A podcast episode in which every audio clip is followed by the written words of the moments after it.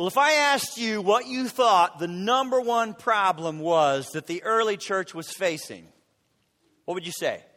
So we're digging into the book of Acts and we're seeing the early church right from the beginning. What would you say is the number one problem the early church was facing? Sexual immorality, persecution, lack of zeal, failure to impact the culture around them? What? Yeah, all of the above. Well, the answer might surprise you because it's not something we talk about a lot today. But if you read the New Testament, I think you would see clearly that the answer is false teachers and false doctrine. Because in almost every New Testament letter that you read, the writer will go after doctrinal issues and not just little nitpicky ones either. But they'll go after doctrinal issues that distort or undermine the glorious, life changing message of the gospel. Why? Why do they do that? Well, I hope you realize the reason they do is because getting the gospel right and keeping it right is the key to getting life right. Not only this one, but also in the one to come. Turn to Acts chapter 15. Turn in your Bibles to Acts chapter 15 and you follow along as I begin reading in verse 1. Acts chapter 15, beginning in verse 1. And certain men came down from Judea and taught the brethren, unless you are circumcised according to the custom of Moses, you cannot be saved. Therefore, when Paul and Barnabas had no small dissension and dispute with them, they determined that Paul and Barnabas and certain others of them should go up to Jerusalem to the apostles and elders about this question. So, being sent on their way by the church, they passed through Phoenicia and Samaria, describing the conversion of the Gentiles, and they caused great joy to all the brethren. And when they'd come up to Jerusalem, they were received by the church and the apostles and the elders, and they reported all things that God had done with them. But some of the sect of the Pharisees who believed, these are Jewish believers, rose up, saying, Oh, it is necessary to circumcise them and to command them to keep the law of Moses. Now the apostles and elders came together to consider this matter, and when there had been much dispute, Peter rose up and said to them, Men and brethren, you know that a good while ago God chose among us that by my mouth the Gentiles should hear the word of the gospel and believe. Remember that? That was Acts chapter 10 when he went to the home of a Roman soldier, a centurion, like, we do not do this. And God had to show him a vision first to, to, convince him to change his thinking as a Jew. And he went and shared the gospel with that centurion and all his household and friends. It's been about 20 years since that happened, from Acts 10 to Acts 15. Verse 8 So God, who knows the heart, acknowledged them by giving them the Holy Spirit, just as He did to us, and made no distinction between us and them, purifying their hearts by faith. Now, therefore, why do you test God by putting a yoke on the neck of these disciples, which neither our fathers nor we were able to bear? But we believe that through the grace of the Lord Jesus Christ, we shall be saved. In the same manner as they, then all the multitude kept silent and listened to Barnabas and Paul, declaring how many miracles and wonders God had worked through them among the Gentiles. Skip to verse 22. Then it pleased the apostles and elders with the whole church to send chosen men of their own company to Antioch with Paul and Barnabas, namely Judas, who was also named Barsabbas, and Silas, leading men among the brethren. They wrote this letter by them the apostles, the elders, and the brethren. To the brethren who are of the Gentiles in Antioch, Syria, and Cilicia, greetings. Since we have heard that some who went out from us have troubled you with words, unsettling your souls, saying, You must be circumcised and keep the law, to whom we gave no such commandment it seemed good to us, being assembled with one accord, to send chosen men to you with our beloved Barnabas and Paul, men who have risked their lives for the name of our Lord Jesus Christ. We've therefore sent Judas and Silas, who will also report the same things by word of mouth, for it seemed good to the Holy Spirit and to us to lay upon you no greater burden than these necessary things that you abstain from things offered to idols, from blood, from things strangled, and from sexual immorality. If you keep yourselves from these, you will do well. Farewell.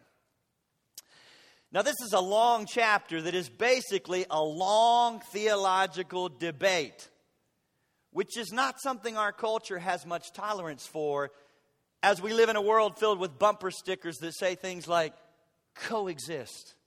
Yes, Judaism, Buddhism, Hinduism, Islam, Christianity, and New Age crystals. What's the big deal? Why can't we all just get along and hold hands and sing kumbaya? Why do we need to make any theological distinctions about anything? Well, I'll tell you why we need some theological distinctions. The big deal was that this debate is about the gospel itself, which is the very heart of Christianity. So that if we get the gospel wrong, you guys, Christianity collapses in on itself and becomes nothing more than another religion. And Jesus did not take on flesh and come into our world to start another religion. There was plenty of that. He came into our world to save people from their sins and to do it in a way that had never been seen before that makes Christianity unlike any other religion. Every other religion points outside of you and tells you what to do to try to please the favor of God. Only Christianity has a God who takes on flesh, comes into this world, and does for us what we can never do for ourselves. It's about the gospel. And so that really, really matters. So, what can we learn from this gospel debate in Acts 15 that would help us today? Here's the first thing I want you to get. Number one, you should expect people to resist this message of salvation by grace alone. That's what's happening in verse 1, and guess what? It's still happening today. Look at verse 1. And certain men came down from Judea and taught the brethren, unless you are circumcised according to the custom of Moses, you cannot be saved. In other words, these Jewish Christians, I hope you realize these are Jews who believe. They've believed in Jesus Christ and the message. But they still have some baggage, big time baggage. These Jewish Christians are trying to promote a blended or hybrid hybrid mix of Jesus plus Moses. Jesus plus Moses, so that the gospel becomes nothing more than a continuation or a 2.0 upgrade of Judaism. Now, why would they do that? What's going on? Well, you got to appreciate, folks, we can't hardly appreciate as Gentiles. There may be a few Jews in here, but we're probably mostly Gentiles. You just cannot appreciate how hard this was for the Jews to fathom, fathom that Christianity and the gospel can stand alone and on its own with no need to hold on to the religious trappings and traditions of the Old Testament that they had been so meticulously trying to keep for centuries.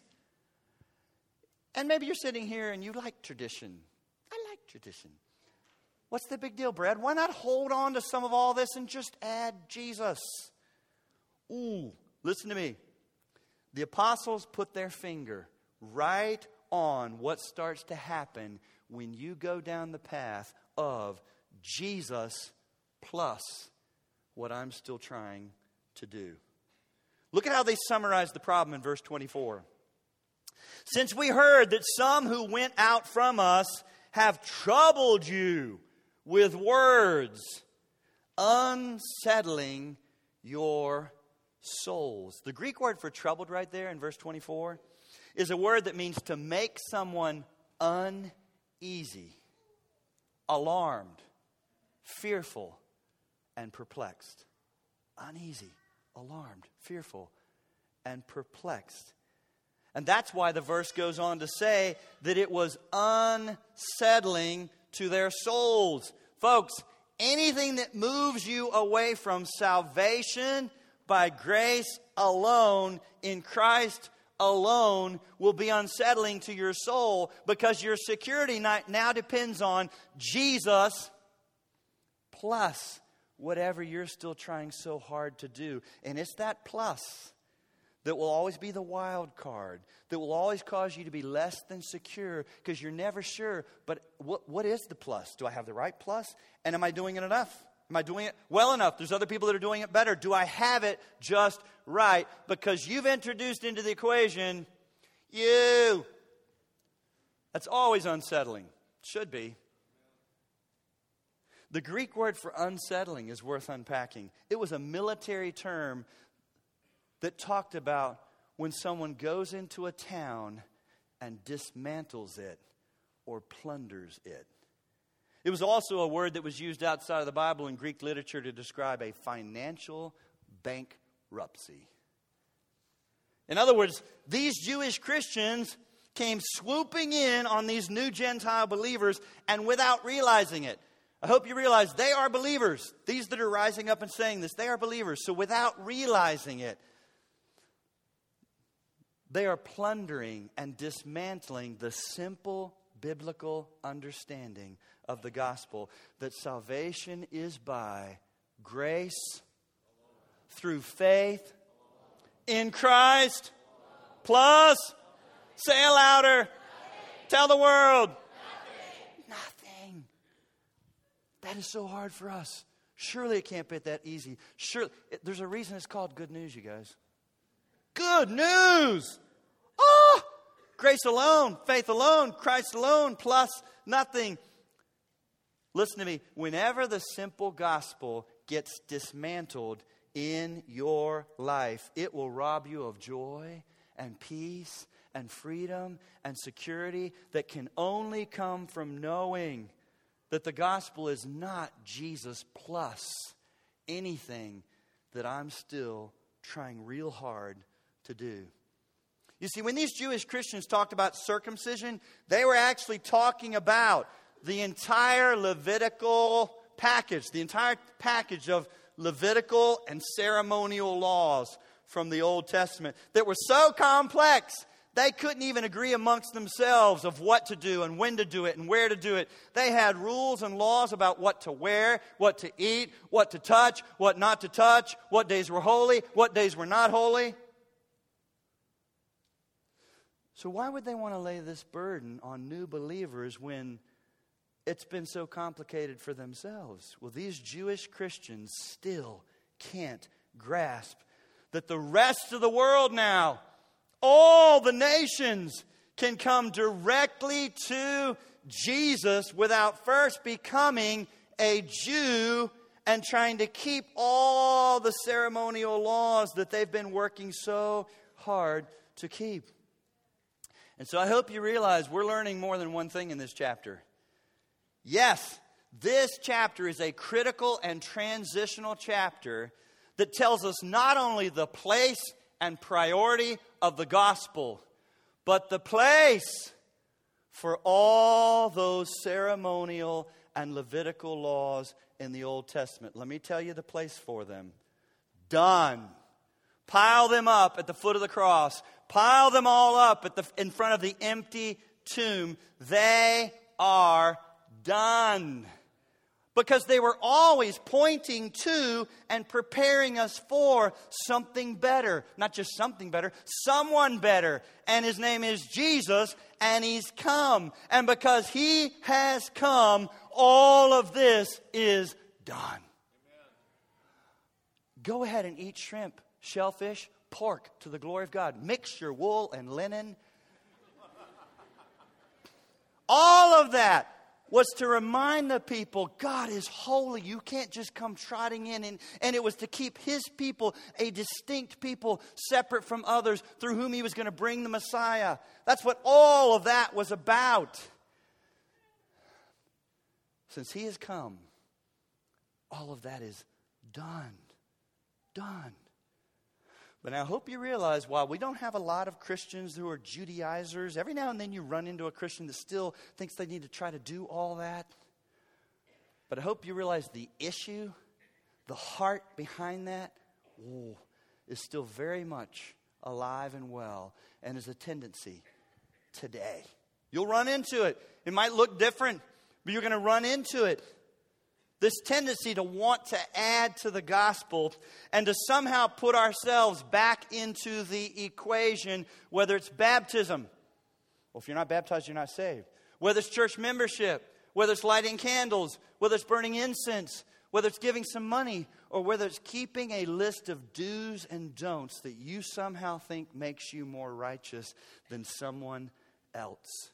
And so, never mind the Judaizers in Acts 15. Let me ask you what about you today? Do you have a Jesus plus mentality in your own life? And maybe you don't even realize it, but let me help you here. If you do, it could be the reason that you stay so unsettled in your own soul so much of the time and never have true security and assurance and always still feel so burdened and wonder why you don't have the kind of joy and peace it seems like some other Christians have. Let me help you here. Whenever you have a plus mentality, it will plunder your security. You want more security? You want more freedom? You want more joy and peace? Drop the plus and settle into fully who Jesus is and what he has done once and for all for you that never needs to be repeated. That's why he said from the cross, It is halfway done. You do the rest. What did he say? It is. Finished. Say it again. Finished. The payment for our sins was done, and the fulfillment of all in the Old Testament was done. He has come, and it is Oh my goodness, that's why Christianity is unlike any other religion. It's about a relationship with a living Savior now, not a list of rules, not the law breathing down your neck, not threats and guilt and shame, but freedom and joy and peace and power, because that risen Savior is not out there somewhere. He lives in you. Lives in There's a second thing I want you to get from this chapter. Number two, don't just be ready and expect resistance, be able to defend.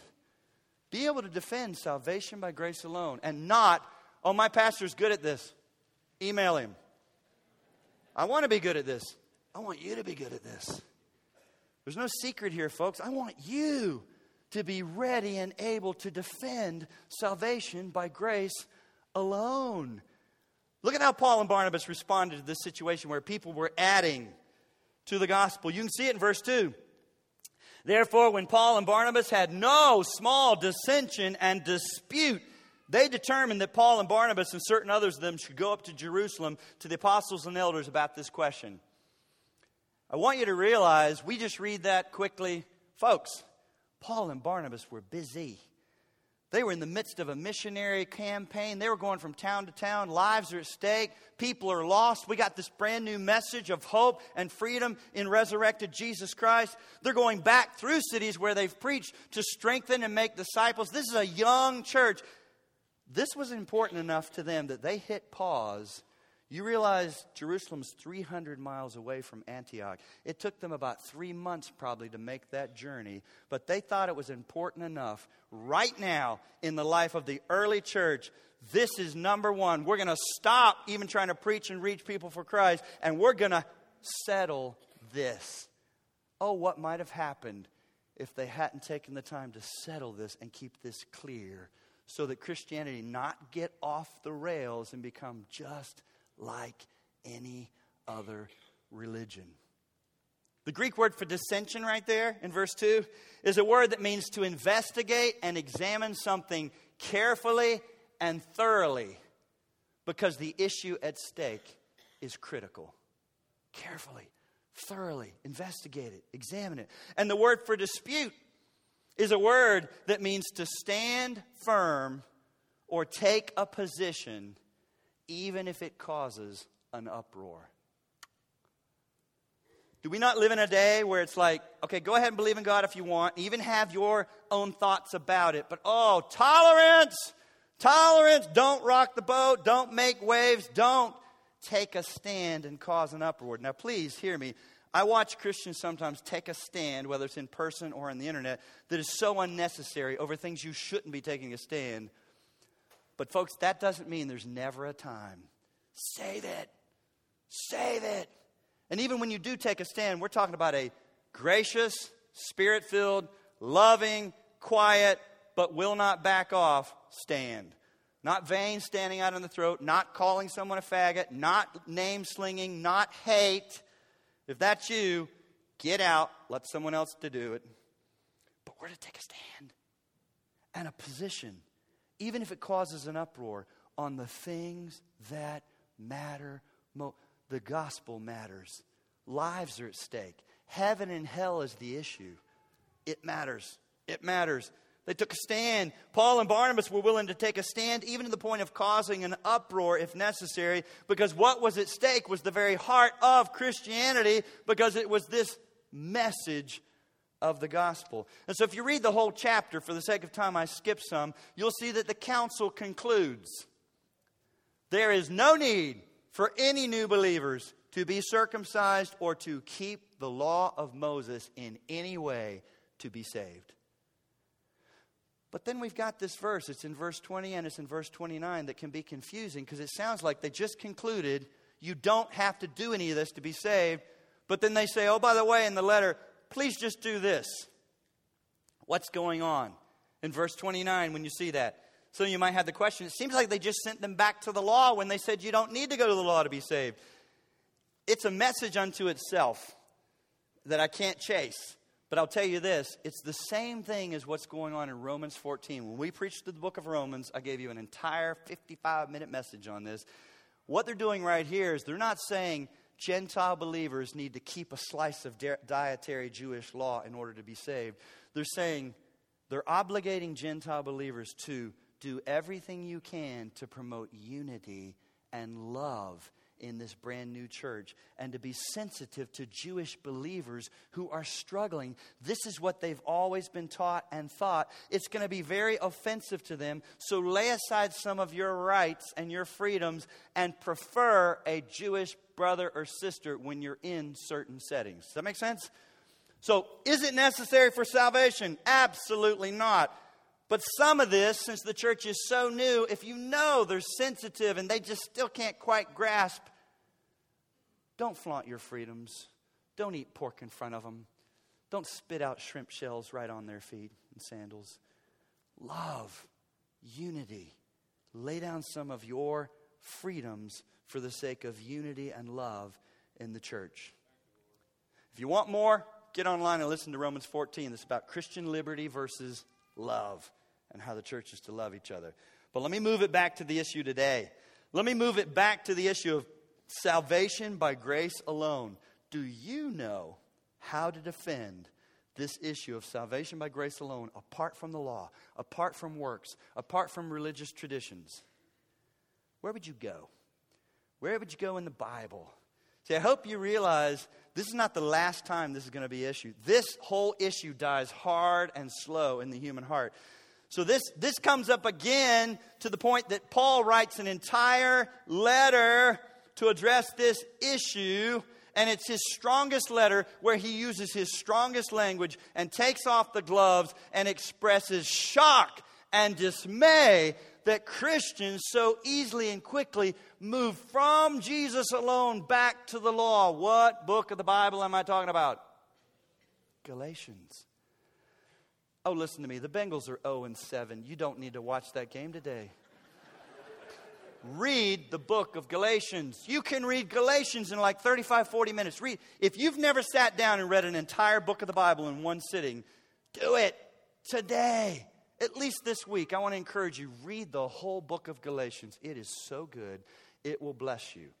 But now, as any good maître d' in a fine restaurant, I am going to walk you through the sampler platter of salvation by grace alone in Galatians. I've got a white towel on my arm. I'm going to serve up just a foretaste, just a little appetizer. Go to Galatians. Since some of you won't do what I told you to do, you're going to get it now. I want to whet your appetite. It is so good. Go to Galatians. Let's jump in at chapter 1. We're going to dip into some of this amazing salvation by grace alone, in Christ alone, through faith alone, plus not the law, not tradition. Don't go there. There's no freedom there. Galatians 1, verse 6. I marvel. I marvel. I'm shocked that you are turning away so soon from him who called you in the grace of Christ to a different gospel, which is not another. But there are some who, same word we got in Acts 15, there are some who trouble you and want to pervert the gospel of Christ. But even if we or an angel from heaven preach any other gospel to you than what we have preached to you, let him be accursed. The word is anathema. Pretty strong. Anathema to them. As we have said before, so now I say again if anyone preaches any other gospel to you than what you have received, let him be accursed. Skip to chapter 2, verse 16. 216 knowing that a man is not justified by the works of the law, but by what? Faith. In who? Jesus Christ. Even we have believed in Christ Jesus that we might be justified by what? Faith in Christ and not the works of the law. For by the works of the law, how many people will be made right with God? No flesh shall be justified. Skip to verse 19. You say, well, then, then, Brad, what's the point in the law? Why did he give us the law? He's about to tell you. For I, through the law, died to the law. Folks, without the law, we don't know we're a sinner. This shows us how we fall short. This shows us we need a Savior. He gave us the law not to save us, but to show us because we're so prideful, we always, think, I'm okay, I'm good, I'm okay. No, you're not okay. Here's the law. Ooh, and so the law brought him to a point of death and seeing his own sinfulness. But then when he trusted in Christ, he died to that. For through the law, died to the law, that I might live to God. I have been crucified with Christ. It's no longer I who live, but Christ lives in me. And the life which I now live in the flesh, I live by what? By trying to keep the law. No. I live by faith in the Son of God who loved me and gave himself for me. I do not set aside the grace of God, for if righteousness comes through the law, it doesn't, then Christ died in vain. Oh, foolish Galatians, who has bewitched you? The Greek word is literally, who cast a spell over you? Who cast a spell over you? That you should not obey the truth, before whose eyes Jesus Christ was clearly portrayed among you as crucified. Skip to verse 13. Christ has redeemed us. Folks, all the law brings, the law doesn't bring life, it brings a curse. Christ has redeemed us from the curse of the law, having become a curse for us. For it is written, Cursed is everyone who hangs on a tree, that the blessing of Abraham might come upon the Gentiles in Christ Jesus, that we might receive the promise of the Spirit through faith. Christianity and life in Christ, folks, is not the law outside of you breathing down your neck and shaming you or guilting you or threatening you into living a good life. It's Jesus Christ and His Spirit living inside of you, empowering you to live differently. That's what makes it so radically different than Hinduism, Buddhism, Islam. Every other religion gives you a list, points you outside of yourself, and says, do this, do this, and do it hard. Christianity says you could never do this. That's why I did it for you. And when you put your trust in me, I will come into your life and forgive you and then empower you to live perfectly, differently. yes, yes, yes. We might receive the promise of the Spirit through faith. Skip to verse 21. Is the law then against the promises of God? So he knows his hearers are starting to say, Is the law bad? Do we not need the law? What's the role of the law? Is the law then against the promises of God? Certainly not. For if there had been a law given which could have given life, truly righteousness would have been by the law. But the scripture has confined all under sin. The law shows us all to be sinners who fall short. Scripture confined all under sin that the promise by what? Do you, do you see a word that's getting repeated a lot? By faith. Do you see a person that's getting repeated a lot? Faith in who? What you can do? Say it. Jesus Christ might be given to those who believe. But before faith came, oh, look at this. I love this. He's going to tell you what the law was doing. Here's why we have the law. But before faith came, we were kept under guard by the law, kept for the faith which would afterwards be revealed. Therefore, the law was our tutor to bring us to Christ that we might be justified by what? Faith. But after faith has come, we, are no long, we no longer need a tutor or are under a tutor, for you are all sons and daughters of God through faith in Christ Jesus. Your hope for living radically different is not to go back to the law, you guys.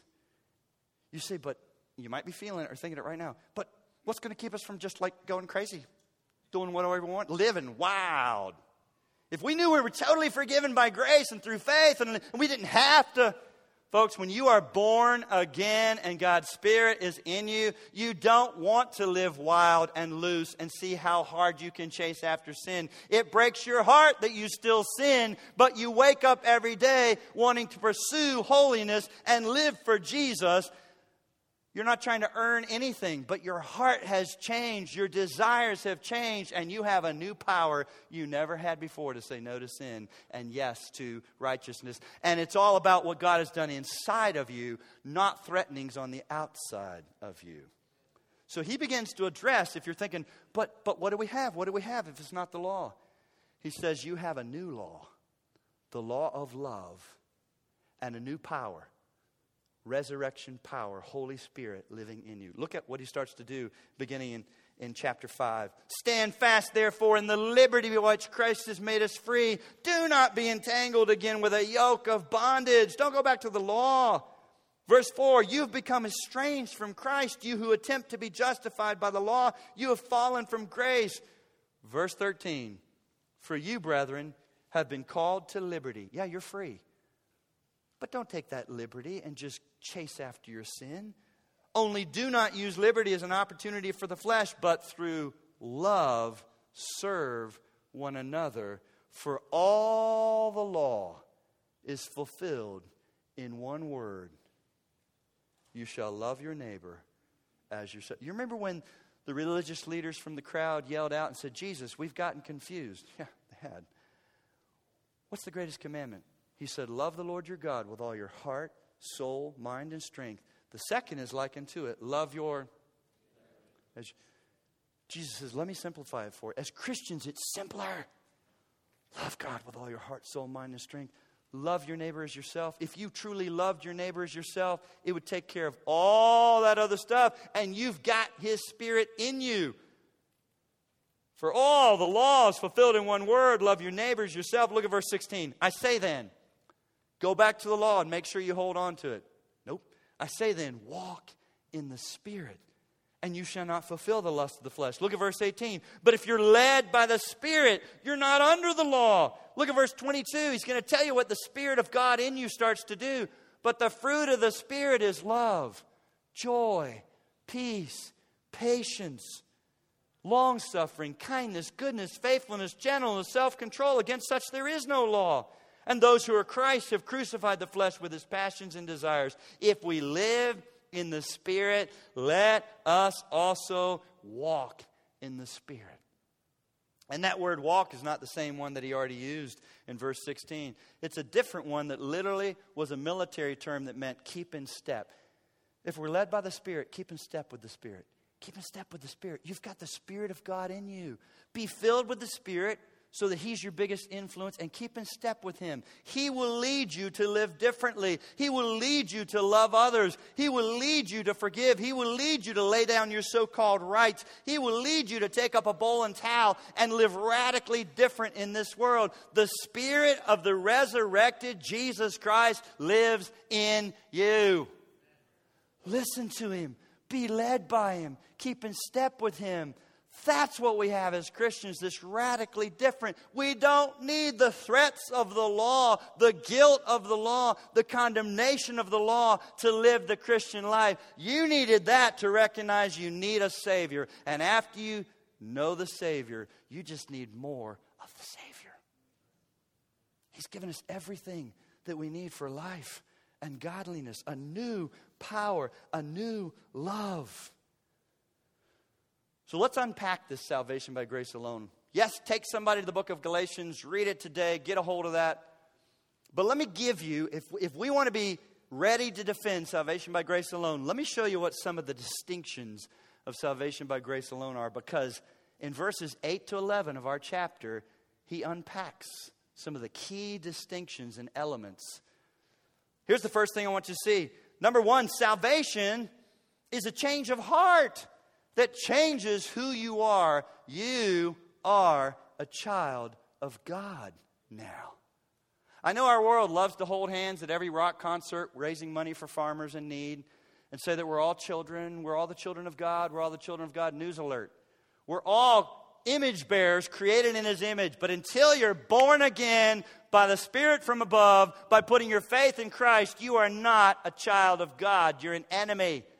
You have to be born into God's family. So when you put your trust in Christ, oh, it's not something on the outside that's been done. It is what changes on the inside. He gives you a new heart, takes out the heart of stone, gives you a heart of flesh, and changes your identity from enemy to child of God adopted son and daughter with a robe of righteousness. That's why Paul said in 2 Corinthians 5 if any man be in Christ, he's a new creation. Old things have passed away, all things are new. He didn't mean all your struggles are gone.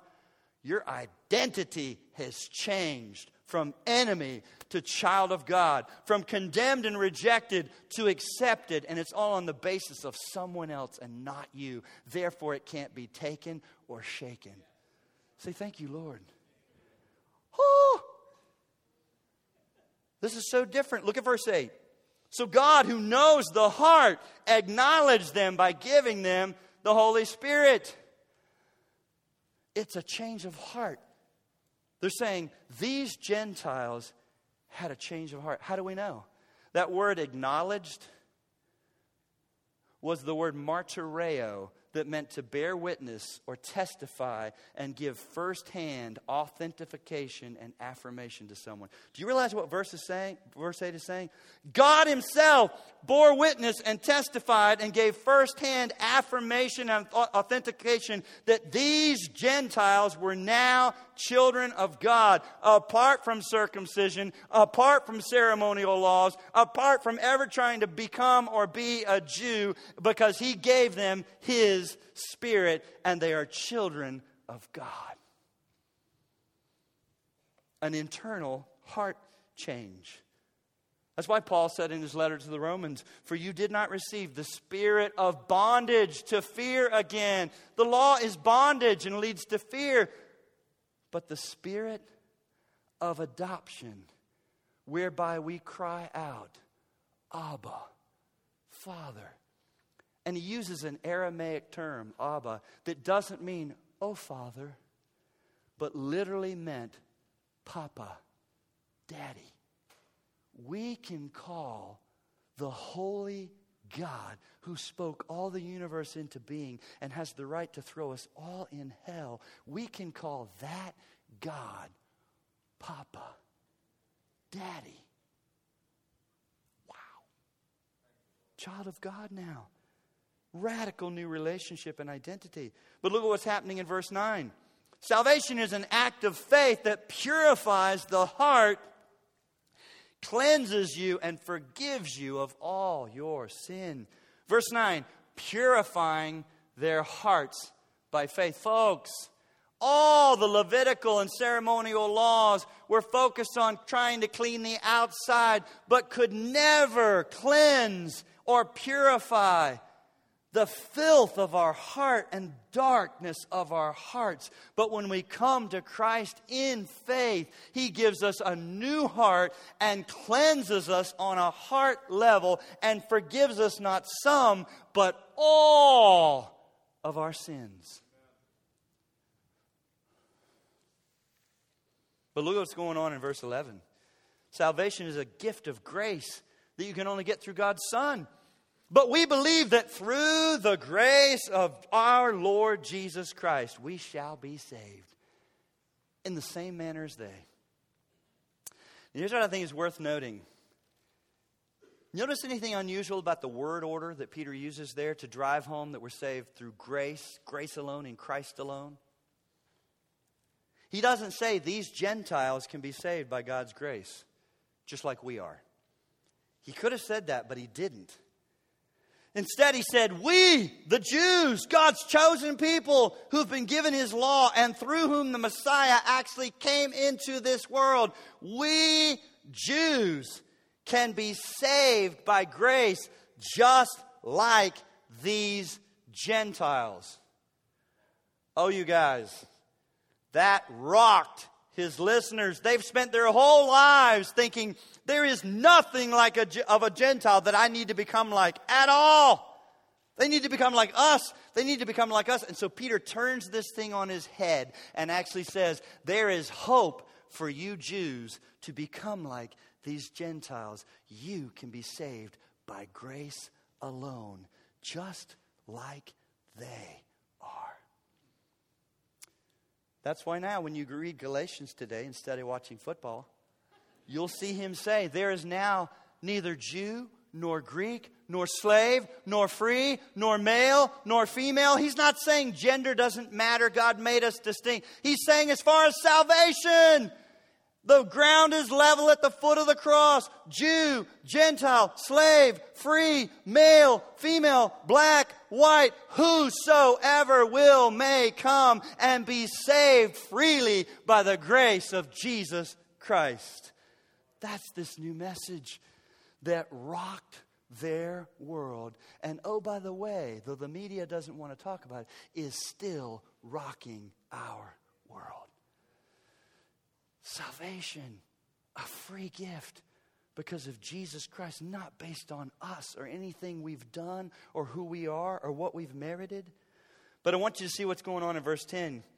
Because verse 10 shows us that salvation is a relationship with Jesus that forever changes your relationship to the law.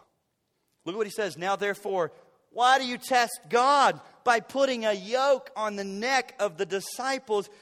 And here's what I love which neither our fathers nor we have been able to bear. See, the Jews kept going back to the law and all that, and yet they never did it well. They never did it. He's saying, don't send new converts back to a system of do's and don'ts that we couldn't bear and our forefathers couldn't bear. They have a Savior now. Start with the Savior, stay with the Savior. He's given you His Spirit. That's why Jesus, listen, that's why Jesus said in Matthew 11, Come to me, all who are weary and burdened and I will give you a brand new list. I will send you back to the law. I will give you what? now, it's interesting. Take my yoke upon you and learn from me. And here's what's going on. We still, it's not, it's not the law. Don't yoke up to the law. It leads to bondage and fear. But you are yoked up when you become a Christian, you're yoked up with Jesus. That's why he said, Take my yoke upon me and learn. They would take a seasoned older ox and would yoke him up with a young buck that still wants to do stupid stuff. And that young one would learn from that old one behave. He's going to poke you in the buttocks if you don't. Behave. Just pull the wagon. Don't kick it, don't trash it, pull it. Jesus is saying, Take my yoke. I know you got problems. You still have all kinds of messed upness in your life. learn from me. And then, oh, by the way, if you're thinking, will, will he be in a hurry? Is he harsh? Is he, for I am gentle. Is that not great? And humble. You are yoked to a gentle, humble, loving Savior who already gave his life for you and rose again, and now he will live with you and help you. He'll be more patient with you than others around you by far. I'm gentle and humble in heart, and you will find, there's the word again, rest for your souls. For my yoke is easy. That word easy in the Greek literally meant a good fit. It's a good fit. It's a good fit. You and Jesus are yoked. If you're a Christian, you are yoked to Jesus. He wants to teach you this thing about the Christian life. He'll go with you. He'll, and he'll be gentle, he'll be humble, and he'll give you rest because you'll know it's not about you. You don't have to earn his favor. For my yoke is easy and my burden is light. Oh, when you come to Christ, listen, yeah, the burden of your sin is lifted, but the burden of the law that we could never keep is lifted. Don't go back. Don't go back. You start with Jesus, you stay with Jesus. It's more of Jesus that you need. As we close, let me show you something that Paul did often and did really well. We got the Gospels where you can see the crucifixion and you can see the account of the resurrection. But there are things that we would never know unless we had the epistles that unpack and give explanation.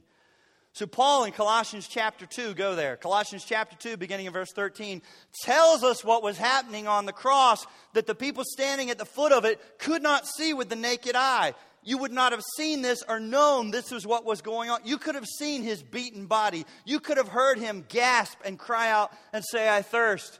But you would not have seen with your eye this. But this is what was transpiring in that moment. Colossians chapter 2, verse 13. And you, being dead in your trespasses and the uncircumcision of your flesh, he is made alive together with him, having forgiven you all trespasses having wiped out the handwriting of requirements that was against us, you realize there was a list of all your sins, your debt to God, your sin debt to a holy God. And on the cross, He has wiped out the handwriting of requirements that was against us. And He's taken it out of the way, having nailed it to the cross, having disarmed principalities and powers. He made a public spectacle of them, triumphing over them in it. In that moment, Satan and all the spiritual forces of darkness thought they had won. The promised one is dying. Where did he triumph over them? Where did he make a public spectacle of him? When three days later, he rose from the dead just as he said, conquering death and sin and Satan. That's what was happening on the cross and in the resurrection. So here's why Paul goes on to say in Colossians 2:16, "So let no one judge you in food or in drink or regarding a festival or a new moon or Sabbath, which are a shadow of things to come." All of that was just a shadow of things to come. Oh, key phrase. But the substance is of Christ. If you're here today and you're not a Christian, I know sometimes the church has made it so confusing. We don't smoke, we don't chew, we don't dip, we don't watch R rated movies. Just push all that off the table for a minute. Christianity is not about what we don't do, it does change our lives. Christianity is this free offer. Don't try to clean yourself up. Don't get a list and say, as soon as I do this, come to Christ today. Today, he's still saying, Come to me, all who are weary and burdened. Your sin will burden you. The guilt of your sin and the law will burden you. And all that burden was meant to bring you to the point where you say, I can't. Some of you are still saying, oh, but I can. And so some more things are going to have to happen to you. But if you're here and you're weary and you're burdened, come to Christ. Come to Christ. Put your faith in Christ. Oh, is it that easy, Brad? Well, it's that simple. Here's what's not easy it is hard laying aside your own sense of righteousness. I'm not that bad. I'm not that bad. Yeah, you're that bad. You're worse than you know. So you will have to come to the point where you say, Have mercy on me, a sinner. Put your faith in Christ, surrender to Him, submit to His Lordship, call Him Lord, and say, Here's my life, take it, all of me, right as I am, all the mess. And He will meet you right where you are. And then He won't leave you as you are. He'll yoke up with you, and you can learn from Him, and His Spirit will be in you, and you can be led by the Spirit, walk in the Spirit, keep in step with the Spirit, and He'll begin to change you from the inside out instead of outside in. Oh, God, thank you. Thank you for the gospel. Thank you for a Savior. Thank you for your word that addresses some of our most difficult, confusing points that we could never sort out if we didn't have the truth of your word. Thank you for not just saving us, but keeping us and helping us. Oh, God, may we be ones that are able to stand firm and to take a position in salvation by grace alone and to rest in it and have peace and joy and freedom and security and then communicate that great hope to those around us. Settle us and then use us. We pray in Jesus' name, amen.